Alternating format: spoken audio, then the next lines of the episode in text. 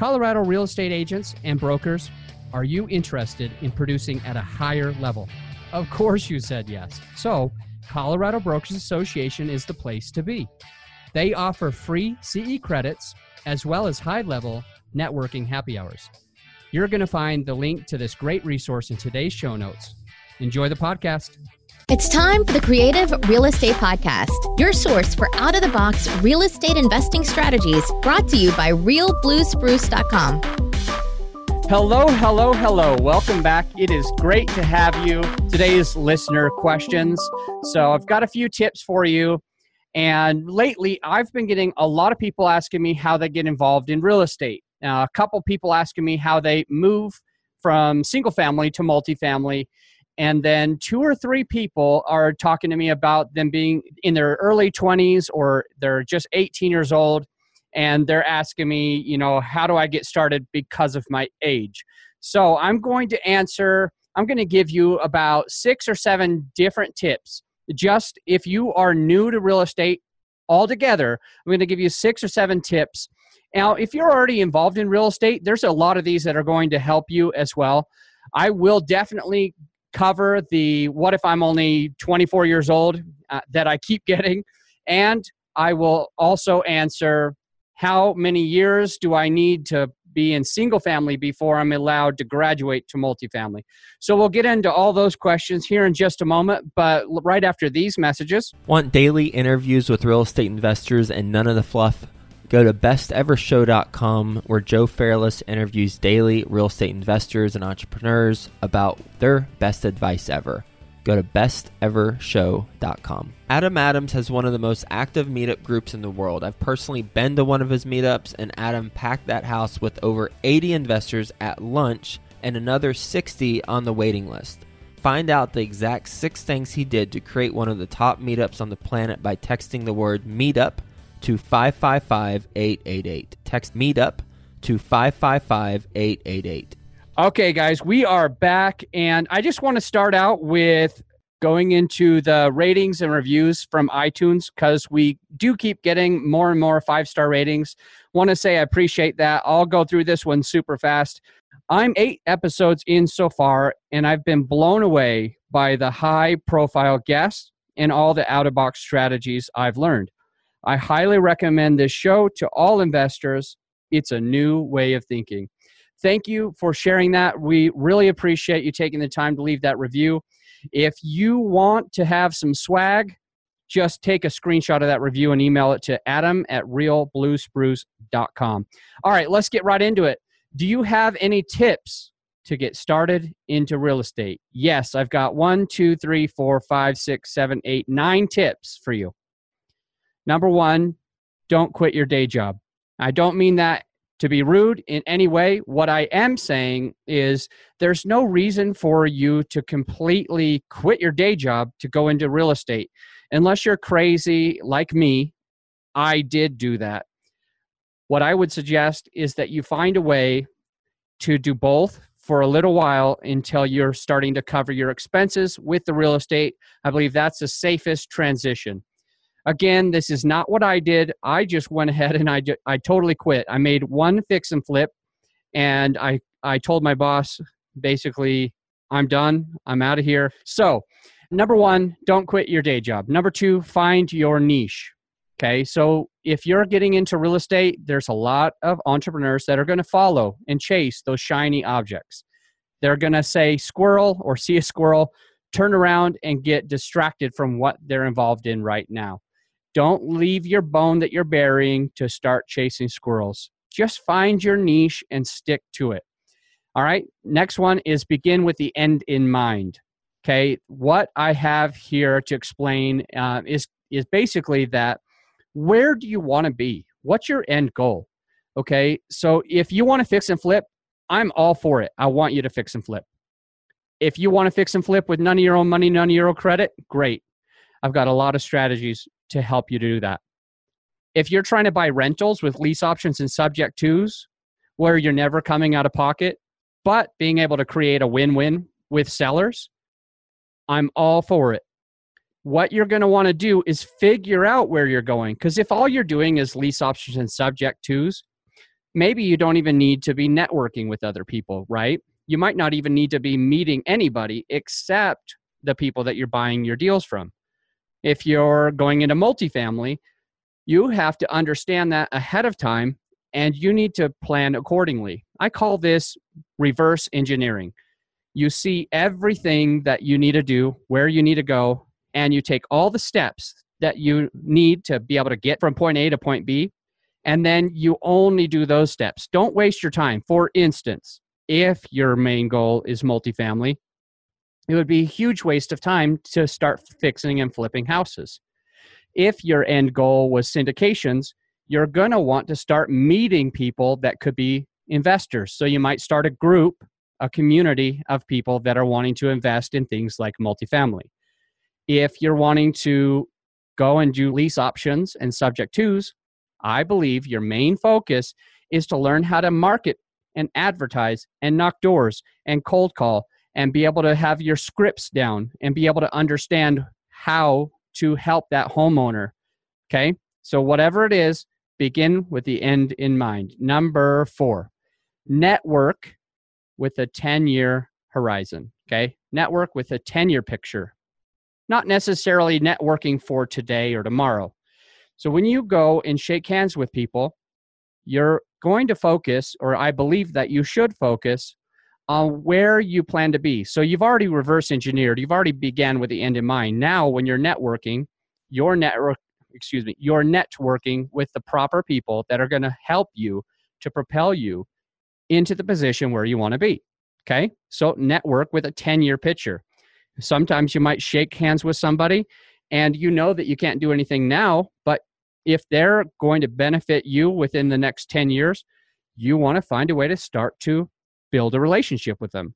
I was recently listening to a interview with Matt Rodak from Fund That Flip.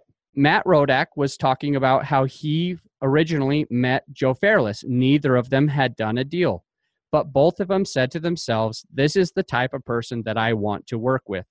Nowadays, Matt Rodak has one of the biggest funding companies in the country, and Joe Fairless has one of the biggest apartment investing portfolio.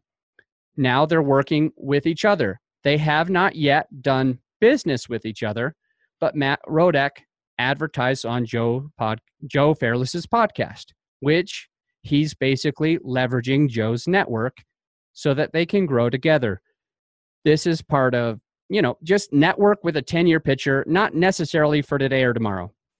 All right. Number five, I would put your photo on your business card. You got to have some tricky ways to have them remember you. Easiest way is just to have a photo on the business card. Think about your pitch when you're talking to them also, but it's easy enough to have your photo there. Now they're going to remember who they were talking about. Number six, if you have time to go to other people's networking events, you should run your own. If you have time to go to other people's networking events, you should literally just be running your own events. Okay and that comes to the book and i've got a i've got a book on networking. I've got a book on starting your own meetup group and it's only 1997 again you can buy it but if you leave us a five star rating i'll give it to you for free. Either way i believe that you should start your own networking groups so that you can grow your network faster. There's no reason. If you have time to go to three or four of these every single month you should just have your own Number seven, tell everybody what you're doing. This does count with the grocery store, your server, your waitress, your server at the restaurants. It counts for your friends and all of your family. Let them know what you're doing. Another couple out of box ways is social media and maybe advertisements on your car. You can start off cheesy, you can start off cheap, and get little magnets for your car that says I buy houses or I buy apartments, whatever the case is, or I solve problems for homeowners. And um, definitely on social media, get your niche. Now that you've already got your niche from number two, now you're on social media.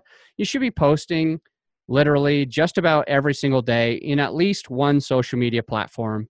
There's LinkedIn, there's Facebook, there's Twitter, you name it there's a lot of different places where you can be going.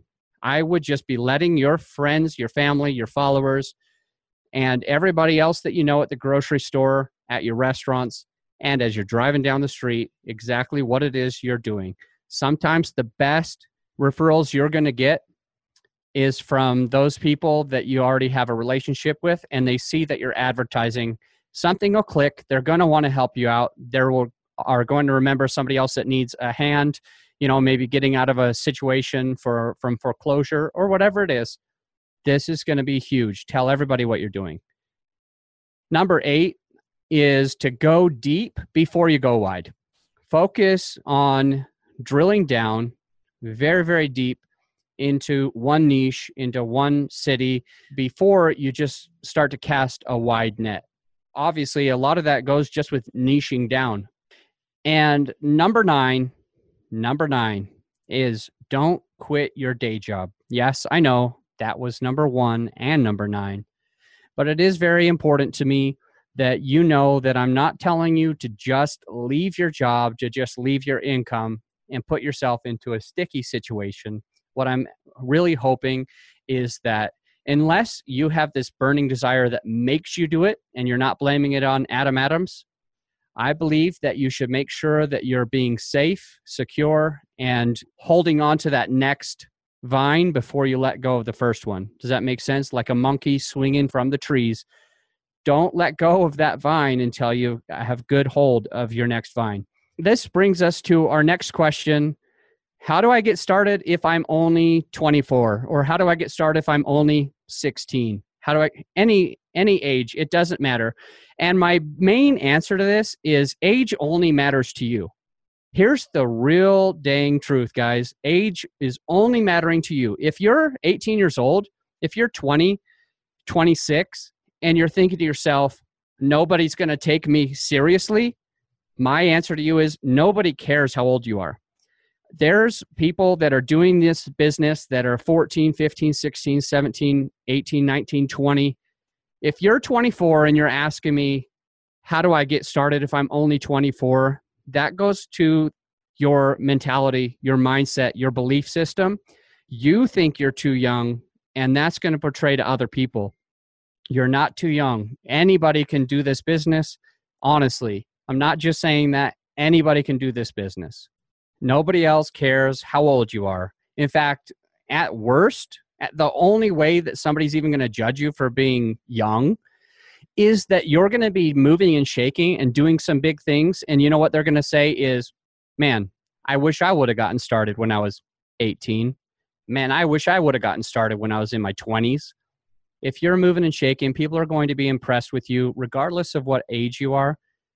And they're never going to be judging you based on you're too young, you're not old enough. People don't care just do your thing and you'll have success.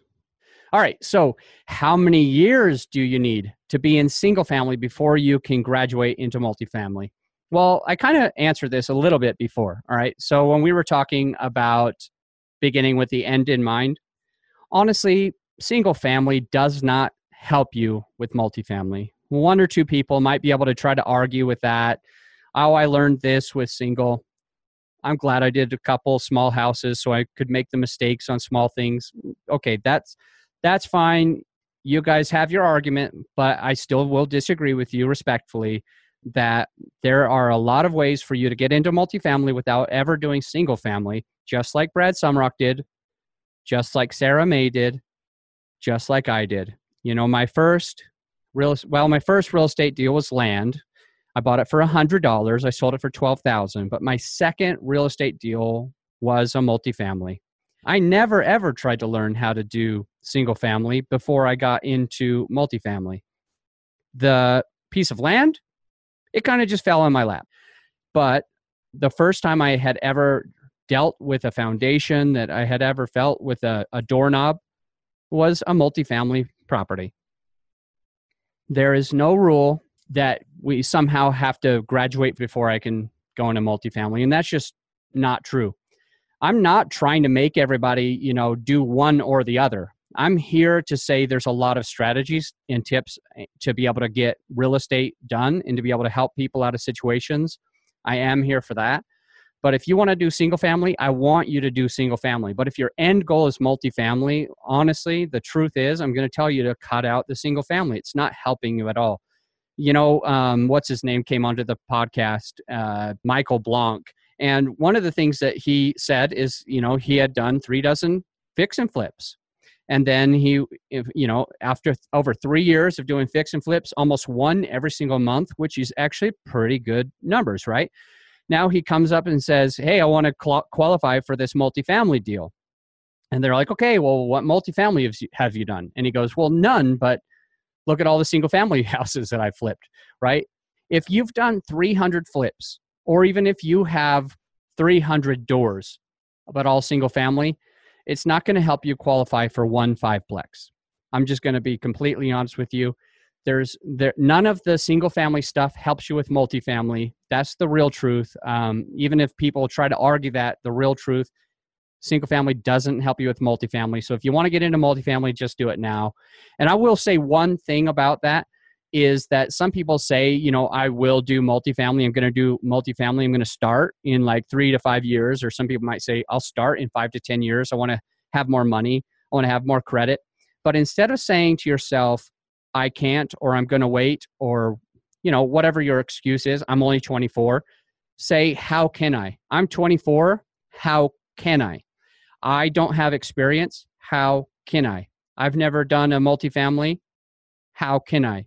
just move right into it because you'll probably be totally retired from one to two years of multifamily, right? You'll just probably most likely be retired after you do your first your first deal. One to two years later, you'll be completely out of the rat race. So, if that is your end goal and you're beginning with your end in mind, just move right into it. So, thank you so much for coming and listening to the podcast.